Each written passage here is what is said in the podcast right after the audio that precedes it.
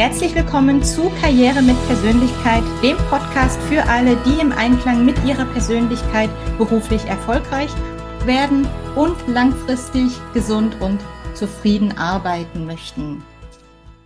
Wir sind wieder auf dem Weg in eine neue Folge. Ich bin Franziska, ich bin Personalentwicklerin und Karrierecoach. Und ich bin Manuel, der Laie hier in der Runde, der aber auch seinen Senf dazu abgeben darf. ja, bist, äh, hast ja auch ganz viel. Nein, äh, das war jetzt ein bisschen übertrieben, aber das wissen wir Coach und Karrierespezialist bin ich nicht, aber ähm, ich habe äh, jetzt doch schon auch einiges an Erfahrung auf dem Buckel und ich glaube, kann auch die ein oder andere ähm, sinnvolle Sache hier dazu beitragen. Absolut.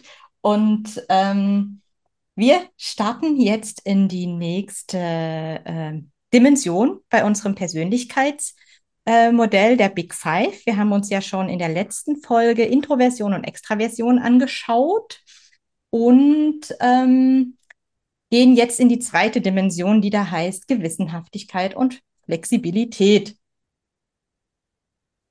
Ja. Und Wie flexibel merken, bist du? Kannst du äh, aus dem Stegreif über äh, das Mittelalter referieren? Nein, Spaß. Ich glaube, so ist es nicht gemeint. genau, das ist schon das erste wieder. Was, was, was unterstellen wir eigentlich? Was äh, sind da so die Assoziationen zu diesen Begriffen? Ähm, da werden wir vorbeikommen wieder. Ähm, ich glaube, das ist jetzt nicht so äh, ganz bekannt wie vielleicht die Themen Introversion, Extraversion aus unserer letzten Folge. Ähm, umso spannender, vielleicht da mal tiefer reinzugucken, was das eigentlich bedeutet. Das ist nämlich die Dimension im Big Five-Modell, die vor allem was über Arbeitsstil aussagt. Also ähm, wie geht man an Arbeit heran, an wie löst man Probleme, wie kommt man zu Ergebnissen. Und wir haben es in der letzten Folge schon gemerkt und haben ja darüber gesprochen, dass es bei Introversion, Extraversion einen gewissen Bias gibt in die eine Richtung. Hört gerne rein, wenn, wenn du noch nicht reingehört hast, ähm, wenn du herausfinden möchtest, was das genau war. Und wir werden auch sehen, dass die Arbeitswelt tendenziell auch bei dieser Dimension Gewissenhaftigkeit und Flexibilität tendenziell auch eher eine Seite bevorzugt oder eher positivere Zuschreibungen macht. Aber wir werden auch sehen, dass auch in dem Fall es eher so ist, dass beide Seiten richtig wichtig sind, äh, in einem Team zum Beispiel, oder dass man auch als Einzelperson, die in die eine oder andere Richtung eher tickt, sehr gute Arbeit leisten kann, aber eben auf seine eigene persönliche Art und Weise. So, Manu, sollen wir mal reinstarten? Wir machen wie immer die einzelnen Facetten durch und dann schauen wir mal, was so die Erfolgsstrategien für beide Pole sind. So machen wir es. Also ganz unflexibel an dieser Stelle äh, werden wir unser Schema fortführen. Nein, aber ich glaube, ähm, das ist auch was, was sich anbietet. Dann bekommt ihr nochmal ein gutes Gefühl dafür, was steckt dahinter, weil wie du ja schon gesagt hast, mhm. die zwei Begriffe alleine, jeder hat eine Meinung dazu, aber ich glaube, wir sollten die mal auf, äh, ja, sag ich mal, einheitliche Beine stellen, damit wir dann nachher auch wirklich vom Gleichen reden. Und dann äh, können wir mal reinschauen, was denn äh, sozusagen das Ergebnis ist aus unserer Sicht und was äh, wir jedem dieser einzelnen äh, Personengruppen oder Merkmalsgruppen äh, sozusagen raten würden. Ja. Genau. Dann starten wir mal. Es sind wieder sechs Facetten, die also diese Dimension jeweils ausmachen oder diese zu diesen Polen beitragen. Die erste Dimension lautet Kompetenzwahrnehmung versus eher niedrigere Kompetenzwahrnehmung. Das ist jetzt auch erstmal verwirrend mit der Beschreibung. Menschen, mit, mit, die eher äh, in dieser Facette in Richtung Gewissenhaftigkeit ausprägen, die haben meistens eine sehr starke eigene Kompetenzwahrnehmung. Also die wissen, was sie selber sehr gut können. Die sind sich total klar darüber, ich kann das, das, das und das besonders gut. Und im Schnitt machen sie auch diese Dinge am allerliebsten. Und nicht, weil der Chef noch mit Thema XY um die Ecke kommt, das auch nochmal ausprobieren, sondern ich mache, ich kann das besonders gut, darauf fokussiere ich mich, das mache ich, das bringe ich zur Perfektion. Auf der anderen Seite, auf dem, sag ich mal, flexiblen Pol, ähm, haben die Leute meistens eine eher niedrigere Kompetenzwahrnehmung. Also die sind eher so, dass sie sich mal auf auch andere neue Aufgaben einlassen, wenn sie gar nicht so genau wissen, ob sie das eigentlich können. Die probieren das aus, sie versuchen die zu lösen und improvisieren im Zweifelsfall, wenn es sein muss, und finden das aber auch nicht schlimm, sondern vielleicht im Zweifelsfall sogar ganz spannend. Ja? Das ist die eine Facette. Die Facette Nummer zwei in dieser Dimension ist, eine, ist die Ordnungsorientierung versus auf der anderen Seite des Pols eine niedrige Ordnungsorientierung. Niedrige Ordnungsorientierung, vielleicht der oder die ein oder andere fühlt sich angesprochen, ich durchaus ein wenig. Das sind eher Menschen, die kreatives Chaos mögen, die also auch damit umgehen können, die also sowohl im Äußeren, aber auch Inneren, wenn es eher mal ein bisschen wild daherkommt und ähm, auch das Umfeld ein bisschen nicht so ganz strukturiert ist, während auf der anderen Seite, auf der gewissenhafteren Seite, wenn man also bei der Facette in Richtung Gewissenhaftigkeit eher stark ausprägt, dann haben wir jemanden vor uns, der sehr ordnungsorientiert ist und sehr systematisch an Aufgaben rangeht und eins nach dem anderen macht. Das sind Menschen, die sich einen Plan machen, super Projektpläne herausarbeiten können, eins nach dem anderen, das durchstrukturieren, super aufgeräumte Arbeitsplätze, Laufwerke, Computer, E-Mail-Postfächer und dergleichen. Und ich sehe Manu schon lachen. Dass ich da lachen muss, aber also ich glaube, zumindest auf der äh, Skala kann ich mich sehr gut einordnen, ohne äh, das jetzt an dieser Stelle zu tun. Aber ich glaube, du weißt in welche Richtung. Ähm, ich habe eine ganz leichte. Ich war die Aufzählung nur lustig, ja, weil es, ähm, um die, sag ich mal, die Ungewissheit hier jetzt aufzulösen, es hat sich immer weiter von mir weg entfernt. Ja, also du hast eigentlich mit jedem Punkt, den du gerade aufgezählt hast, hast du irgendwas erwähnt, äh, wo ich jetzt mal positiv als Arbeitsfeld bei mir bezeichnen würde. Ja. ja kann ich durchaus nachvollziehen und das ist vielleicht schon so eine erste Erkenntnis. Ich kenne das von mir auch. Ich kann das zwar, es ist nicht meine Lieblingstätigkeit. Ich habe mir das antrainiert, aber ich weiß, dass ich in Projekten sehr gerne ähm, KollegInnen um mich herum habe, die das besser können als ich, weil es mich einfach wahnsinnig ermüdet. Ich mag es, wenn es gut strukturiert ist, aber ich mag es tendenziell lieber, wenn es die anderen machen.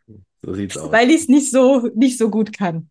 Ja, absolut. Oh Mann. Naja. Genau, so. Aber wir haben ja uns ja vorgenommen, dass wir alle äh, Einschätzungen hier erstmal neutral sehen. Ja? Genau. es ist ja auch total neutral zu sehen und vielleicht, um das aufzulösen, die Arbeitswelt an der Stelle bevorzugt tatsächlich den gewissenhaften Arbeitnehmer, die gewissenhafte Arbeitnehmerin. Also das sind tendenziell die, die doch eher wahrscheinlich in den ähm, jährlichen Zielerreichungs- und Bewertungsgesprächen immer das positive Feedback bekommen sehr strukturiert, sehr planvoll vorzugehen, sehr zielorientiert zu sein.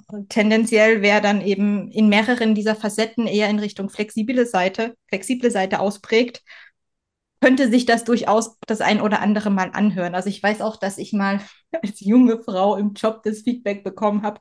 Ich würde schon sehr, sehr gute Arbeit leisten, aber ich sollte mal darauf achten, wie mein Arbeitsplatz aussieht. Da waren halt, damals gab es noch keine flexiblen Tische, sondern ich hatte halt meinen eigenen Tisch. Und das hätte auch was mit Außenwirkung zu tun. Also kann ich durchaus nachvollziehen. Hat mich halt selber nie gestört, weder zu Hause noch äh, im Job. Ich bin immer vorwärts gekommen, aber das ist eben tatsächlich, das kann einem schon auch mal zum Verhängnis werden. Okay, lass uns weitermachen. Eine weitere Facette ist die Prinzipienorientierung auf der gewissenhaften Seite. Das sind Menschen, die für sich ganz, ganz klare Verhaltensgrundsätze haben. Die wissen, so und so entscheide ich. Das ist gut und richtig. Das macht man, das macht man nicht. Das ist moralisch korrekt. So verhält man sich, so verhält man sich nicht. Auf der anderen Seite, auf der, wenn, der, wenn man eher in, in Richtung flexiblem Pol ausprägt, sind Menschen mit eher flexibler Lebensführung, die für sich selbst eher so von Fall zu Fall entscheiden. Also gar nicht sagen, so, das und das ist immer so zu bewerten. Also sondern eben von Situationen, vielleicht kontextabhängig. Ja, in dem Kontext finde ich das und das richtig. In der Situation, in der nächsten Situation widersprechen sie sich vielleicht komplett, weil sie das ganz anders einschätzen. Auch das ist natürlich in einem Arbeitskontext, gerade vielleicht auch für ein Umfeld, manchmal ähm, auch herausfordernd, wenn so jemand Führungskraft ist und dann vielleicht auch immer wieder unterschiedliche Bewertungsmaßstäbe an unterschiedliche Themen anlegt und Mitarbeiter stehen dann da und denken sich, Letzte Woche hat sie mir was ganz anderes erzählt. Warum? Mhm. Worauf soll ich mich jetzt fokussieren? Könnte, er, könnte daraus herkommen, dass diese Person eher eine niedrigere Prinzipienorientierung vielleicht mit sich bringt.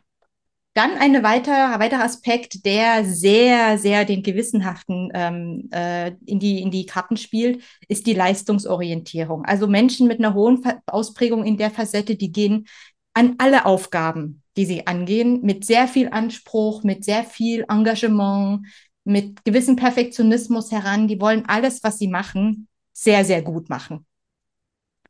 Was natürlich auch in der Arbeitswelt sehr oft sehr gut honoriert wird. Monetär, lobmäßig und so weiter. Auf der anderen Seite sind eher die interessenorientierten, flexiblen.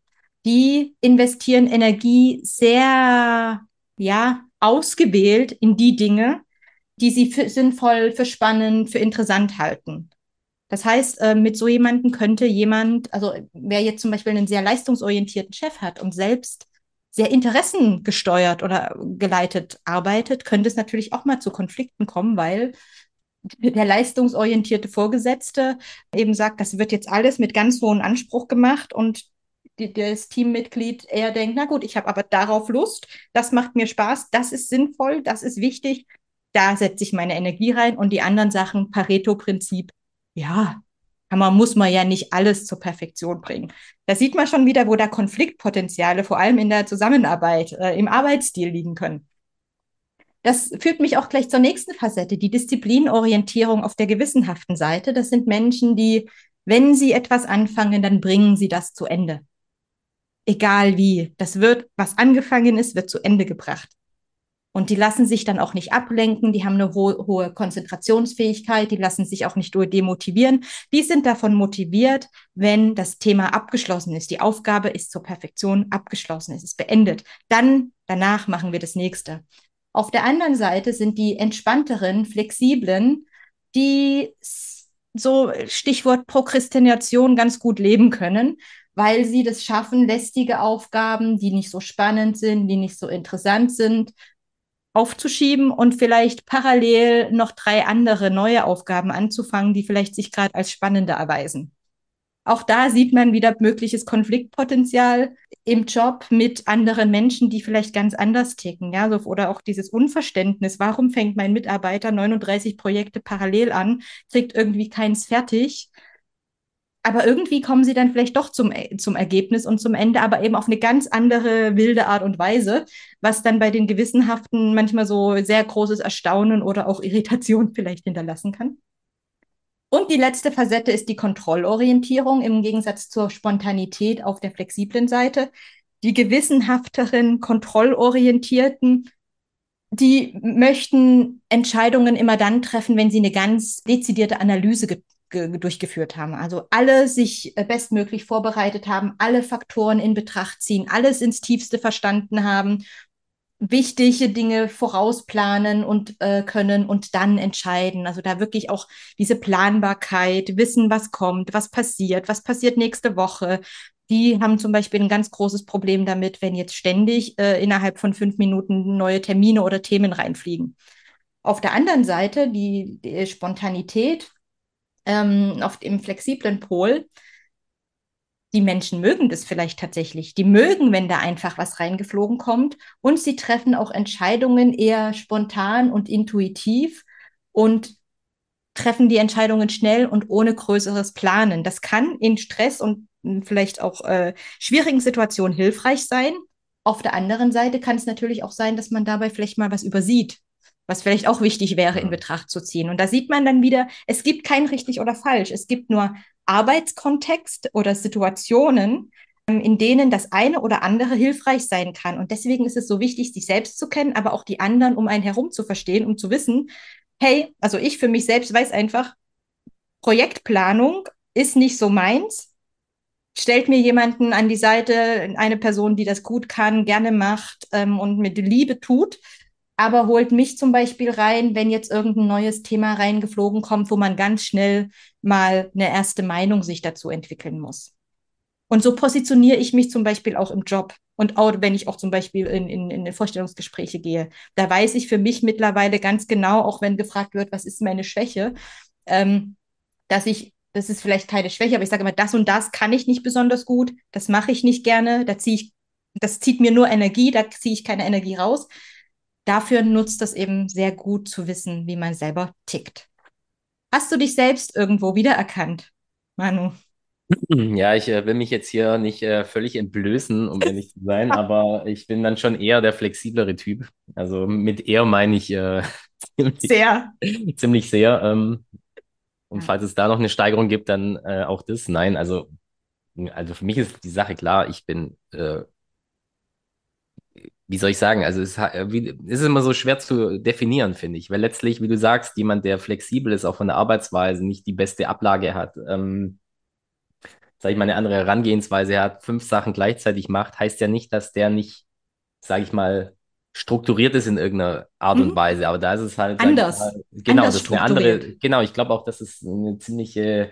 Es ist jetzt wirklich sehr laienhaft psychologisch genannt, aber ich glaube, das ist mhm. einfach eine unterschiedliche Denkweise, ja, mhm. auch. Ja, also Exakt. also dieses, diese, wie soll ich sagen, man sieht Sachen ganz anders. Ja, man mhm. nimmt Sachen anders wahr. Man ist vielleicht, sage ich mal, nicht so rational geprägt, sondern vielleicht ein bisschen mehr der, der kreativere. Von daher gesehen, auch das jetzt ohne Wertung. Ja. Ähm, aber ja, also ich bin da auf jeden Fall eher auf der, der flexibleren Seite. Ich finde es nur lustig, also als du das jetzt so ausgeführt hattest, kam halt für mich so ein bisschen ja der Widerspruch der Arbeitswelt hoch, wenn mhm. ich ehrlich bin, weil eigentlich ist, sage ich mal, der Anspruch, flexibel zu sein, ist allgegenwärtig. Ich meine, ich glaube, in jedem Arbeitsbereich ist es so, dass, dass neue Sachen hinzukommen, dass es immer schneller wird, dass man sich auf, sage ich mal, neue Themen schnell einlassen muss, dass auch vielleicht neue Mitarbeiter, neue Swarms, gut, das ist jetzt noch ein Ausdruck von vor zehn Jahren, das gibt es ja jetzt mhm. auch nicht mehr, das heißt jetzt auch alles anders, aber ihr wisst, was ich meine, also neue mhm. Arbeitsgruppen, die spontan sich um irgendwelche Projekte kümmern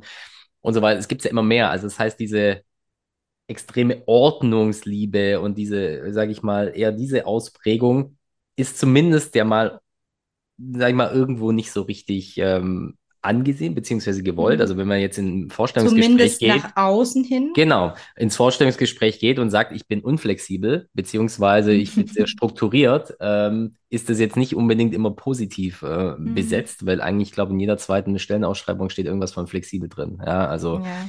Gleichzeitig ist es aber so, dass eigentlich diese Gewissenhaftigkeit äh, von allen Seiten gefordert ist. Ja, also mhm. es ist so, ja, man ja. soll auch hier wieder die eierlegende Wollmilchsau sein, ähm, auf gut Deutsch gesagt, als Mitarbeiter. Und dementsprechend, wie du sagst, ist es einfach umso wichtiger, dass man da von vornherein äh, klare Kante setzt. Und mhm. ähm, ich äh, muss auch sagen, jetzt unabhängig jetzt mal von diesen zwei Ausprägungen, ich glaube, das kam ja auch in der ersten Folge raus, ohne das von vornherein zu machen, ist man, egal wie man, sage ich mal, ausgeprägt ist, auf welcher Kategorie mhm. auch immer, ist man dauerhaft zum Scheitern verurteilt. Wenn man nicht ja. klar kommuniziert, das ist das, was ich kann, das ist das, was ich will, das ist das, was mir Spaß macht, mhm. beziehungsweise wo ich gut drin bin, mhm. dann, wird es unglaublich schwer. Ja. Absolut, ja. Und das auch wirklich mit einem gewissen Standing, sich so zu positionieren und zu sagen ja. und auch immer wieder zu betonen und den Mut zu haben, ähm, zu sagen, ey, ich bin einfach nicht diejenige, die hier ein Projekt aufplanen will.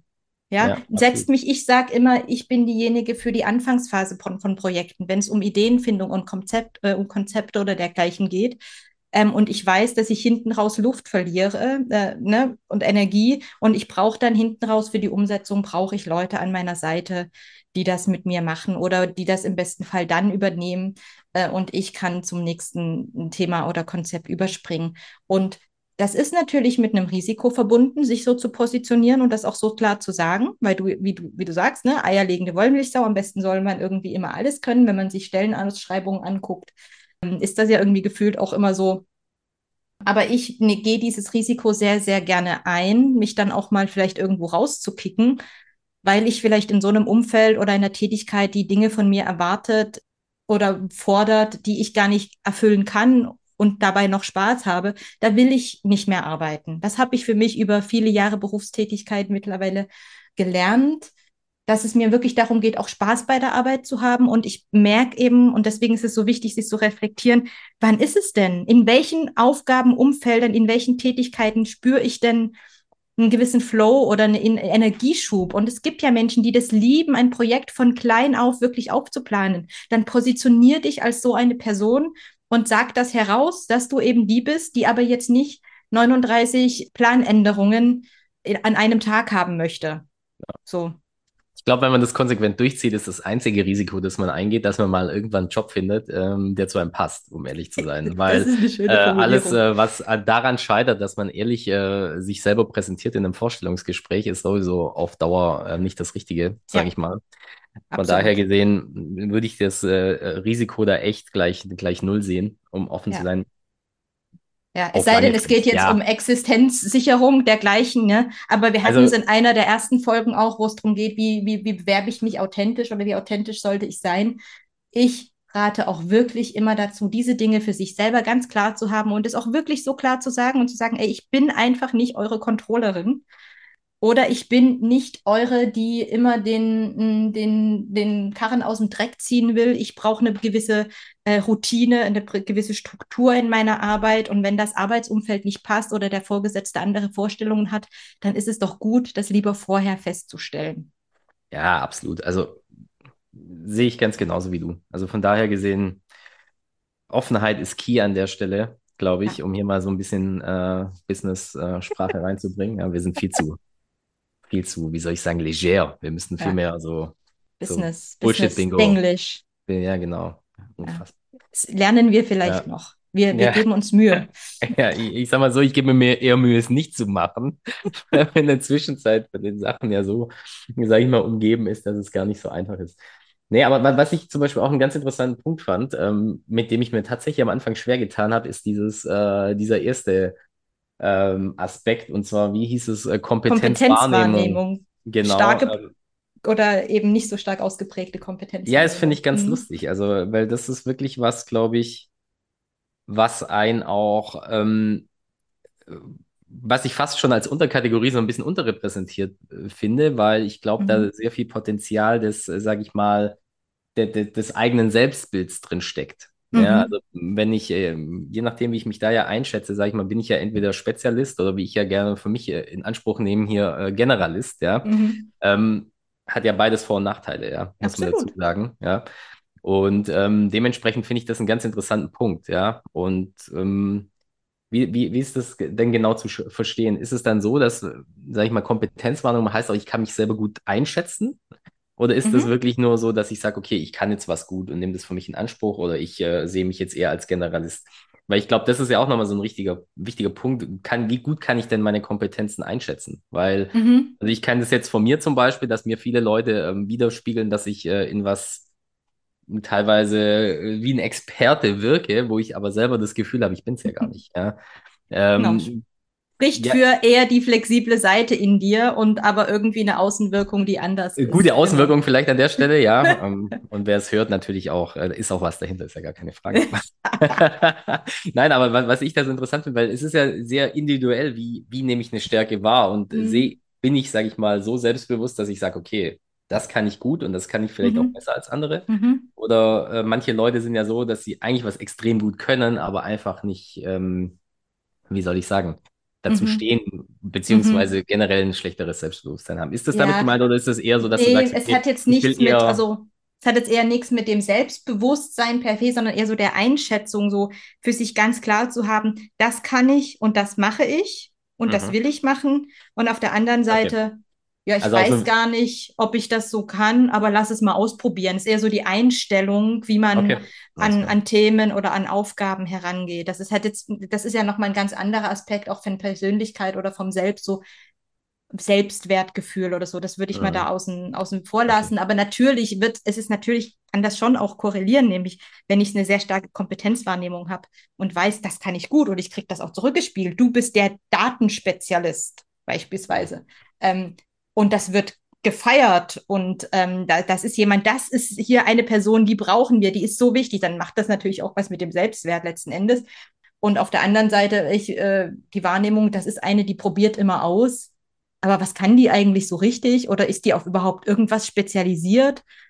Wie kann die jetzt gar nicht einschätzen? Es ist auch gern, Menschen schätzen ja gern andere Menschen ein und tun die in Schubladen. Und wenn ich gar nicht eine Person zu greifen bekomme, weil die Person irgendwie 39 Dinge macht und über 39 Dinge parallel spricht, kann das schon auch mal nach außen dann eher eine negative Einsortierung auslösen, je nachdem, wie ich selber geprägt bin. Entweder ich sage, boah, vielseitig interessiert, vielseitig kompetent, oder ich sage, die weiß nicht, was sie will, die kann eigentlich nichts so richtig oder die kann sich nicht entscheiden oder festlegen. Ne, das ist immer so positive Fremdwahrnehmung, negative Fremdwahrnehmung, je nachdem, wie eben derjenige, der wahrnimmt, auch selber irgendwie filtert und selber gepolt ist.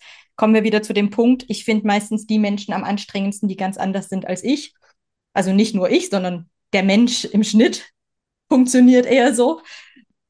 Und so ist es da eben genauso. Sollen wir noch mal kurz zusammenfassen, was denn jetzt für die gewissenhaften und auch für die flexiblen vielleicht so Erfolgsstrategien, Tätigkeitsbereiche und Umfelder sind, in denen sie sich pudelwohl fühlen oder eben Strategien, die sie erfolgreich machen? Ja, sehr gerne. Dann lass uns mal starten bei den Gewissenhaften. Du kannst dann gerne auch noch ergänzen, was dir so einfällt. Also die Gewissenhaften profitieren meistens davon, wenn sie Aufgaben haben, die eben sehr viel Genauigkeit, sehr viel Zuverlässigkeit, Excel-Daten pflegen. Story am Rande, ich habe mal ein Praktikum gemacht, da wurde ich im Controlling vor zehn riesige Excel-Tapeten gesetzt, die alle irgendwie miteinander verknüpft waren. Und die Aufgabe war, finde den Fehler, warum in Tabelle Nummer 10 irgendwo ein falscher Wert kommt und ich musste also neun andere Tabellen durchforsten. Und meine damalige Praktikumsbetreuerin dachte, sie gibt mir eine super spannende Aufgabe, weil sie das selber total spannend fand. Also sie hat sich quasi geopfert, das nicht selber zu machen, weil es war ihre Lieblingsaufgabe und hat es eben mir stattdessen gegeben und überlassen, dass ich diese spannende Aufgabe machen kann und war dann ganz enttäuscht, wo ich, also nicht so ganz begeistert von der Aufgabe war. Also da sieht man einfach, die einen brauchen sowas und haben Spaß daran, die anderen brauchen was anderes und die Gewissenhaften sind eben die, die mit sehr viel Konzentrationsfähigkeit, Genauigkeit, Zuverlässigkeit Dinge abarbeiten können. Die profitieren auch von einem sehr vertrauensvollen und gut strukturierten Umfeld, in dem eben auch viel, viel vorab so kommuniziert und geplant wird, ne? also diese Ordnungsorientierung, dass man weiß und Kontrollorientierung, was kommt eigentlich auf mich, mich zu, was passiert nächste Woche und was passiert die Woche drauf und wie geht's dann mit meinem Projekt weiter. Das sind auch die, die eben gut schon voraussehen können, wir müssen dann den Meilenstein erreichen, dann müssen wir das machen. Und brauchen aber natürlich dann auch ein Arbeitsumfeld, ähm, in dem eben diese, diese Neigung hin zur Perfektion auch nicht ausgenutzt wird. Und die, weil die sich gerade eben, wenn sie so stark leistungsorientiert sind, schon auch ähm, gewisse Prädispositionen für so Burnout haben. Weil wenn man alles mit 120 Prozent macht, dann kann man sich natürlich selbst sehr gut stressen. Und dann ist es einfach wichtig, auch zu achten in einem Umfeld, dass das vielleicht nicht noch zusätzlich befeuert oder eben selber für sich selbst irgendwann Grenzen zu setzen und zu sagen, hey, Gesundheit und wir, es reicht auch mal 80 Prozent und so weiter. Also das wären ja. so Strategien und, und oder Impulse für die Gewissenhaften unter uns. Ja, hört sich alles gut an. Ich meine, ich, ich habe es ja schon durchklingen lassen. Ähm, bin vielleicht der falsche Ansprechpartner für Tipps für, äh, für Gewissenhafte. Aber ähm, nee, also ich, ich denke auch, also es ist wirklich der Punkt, den du gesagt hast, mit dem Ausnutzen ist sicherlich nicht verkehrt, ja. Also man muss schon schauen, aber man muss auch wirklich gucken, dass man sich da selber zügelt. Ja, ja. also es ist halt einfach so, ey, man muss es auch ganz offen ansprechen. Es ist ja, sag ich mal, vielleicht, wenn man das jetzt mal als Negativseite von diesem, von diesem Aspekt sehen möchte, es ist ja auch nicht notwendig, immer diese 100 Prozent äh, mhm. anzustreben. A, ist es nicht möglich, ja, das muss man mhm. auch dazu sagen. Also Perfektion wird es nicht geben und in einer Zeit, oder in, ja, in einer Welt, in dem sich sowieso alles alle fünf Minuten ändert, gefühlt, ähm, ist es auch schwer, ähm, sage ich mal, immer up-to-date zu sein. Von daher gesehen beißt sich da so ein bisschen äh, die Katze in den Schwanz an der Stelle, mhm. auch für die mhm. Gewissenhaften. Und ich glaube halt wirklich, dass, dass dieser, dieser, ja, sag ich mal, ja, die Chance, sich so zu stressen in vielen Situationen, gerade wenn es dann vielleicht einem wirklich persönlich auch noch wichtig ist, ja, dieses mhm. Thema. Ja, ich meine, das eine ist ja, ich arbeite gewissenhaft an einem Thema, was mir persönlich nicht wichtig ist, ja. Mhm. Äh, das andere ist aber, ich habe hier ein Thema, was vielleicht dann ins höhere Management geht, was für meine Karriere vielleicht relevant ist, dass man da einfach auch ein gesundes Maß versucht zu erhalten. Ich glaube, mhm. das ist schon wichtig. Ja, ja, ja und auch sogar diese Ausbalan äh, Aus Ausbalancierung vielleicht auch mit anderen Lebensbereichen ist vielleicht gerade für die le leistungsorientierten, gewissenhaften vielleicht nochmal ganz besonders ja. wichtig, sich das auch vor Augen zu führen, dass man da eine gewisse Tendenz hat, wie man vielleicht an der einen oder andere, anderen Stelle auch einbremsen muss, tatsächlich. Also das ist beispielsweise ja. bei mir eine der Facetten äh, in der Dimension, die bei mir eher in Richtung Gewissenhaftigkeit prägt. Also ich bin dann tatsächlich eher so, dass man, dass ich alles, was man mir so hinwirft, eigentlich immer mit 100 Prozent oder sogar mehr irgendwie machen will und diesen Eigenantrieb habe. Und ich weiß das aber mittlerweile und manchmal lasse ich es dann einfach bewusst auch führe mir das vor Augen, sage Franzi, ey, das ist jetzt, das, wie viel Mehrwert entsteht jetzt eigentlich, wenn genau. ich mich jetzt noch mehr stresse?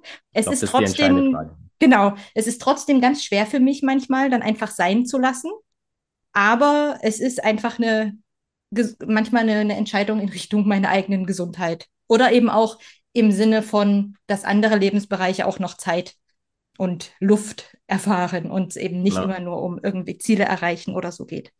Okay, jetzt lass uns nochmal auf die Flexiblen gucken. Also welch, von welchen Arbeitsumfeldern und Tätigkeitsbereichen profitieren die? Zum einen sind das Aufgabengebiete, die eher, das klingt jetzt negativ, aber das ist gar nicht so gemeint, aber eher einen gut überschaubaren Arbeitsaufwand und eine absehbare Dauer haben. Also lieber viele kleine Sachen nacheinander, immer wieder abwechselnd, als zehn Jahresprojekte. So Flughafen BER oder Stuttgart 21 in der Planung und Umsetzung und Durchführung ist wahrscheinlich für jemanden, der eher flexibel der steigt nach zwei Monaten wieder aus und sagt, ich suche mir was anderes. Ja, also wirklich ganz eher überschaubar und mit großer Unterschiedlichkeit, schnelllebig und vor allem Projekte oder Themen oder Aufgabenbereiche, wo es eben nicht auf die letzte Nachkommastelle ankommt, sondern eher auf das große Ganze, eher auf den Kontext, eher auf allgemeine Dinge und nicht so ganz dezidiert und kleinteilig und eben vielleicht nicht die letzte Nachkommastelle oder in, in einer riesigen Excel-Tapete die Mini-Details herausfinden oder die Fehler finden, wie in mhm. meinem Beispiel. Ja, absolut.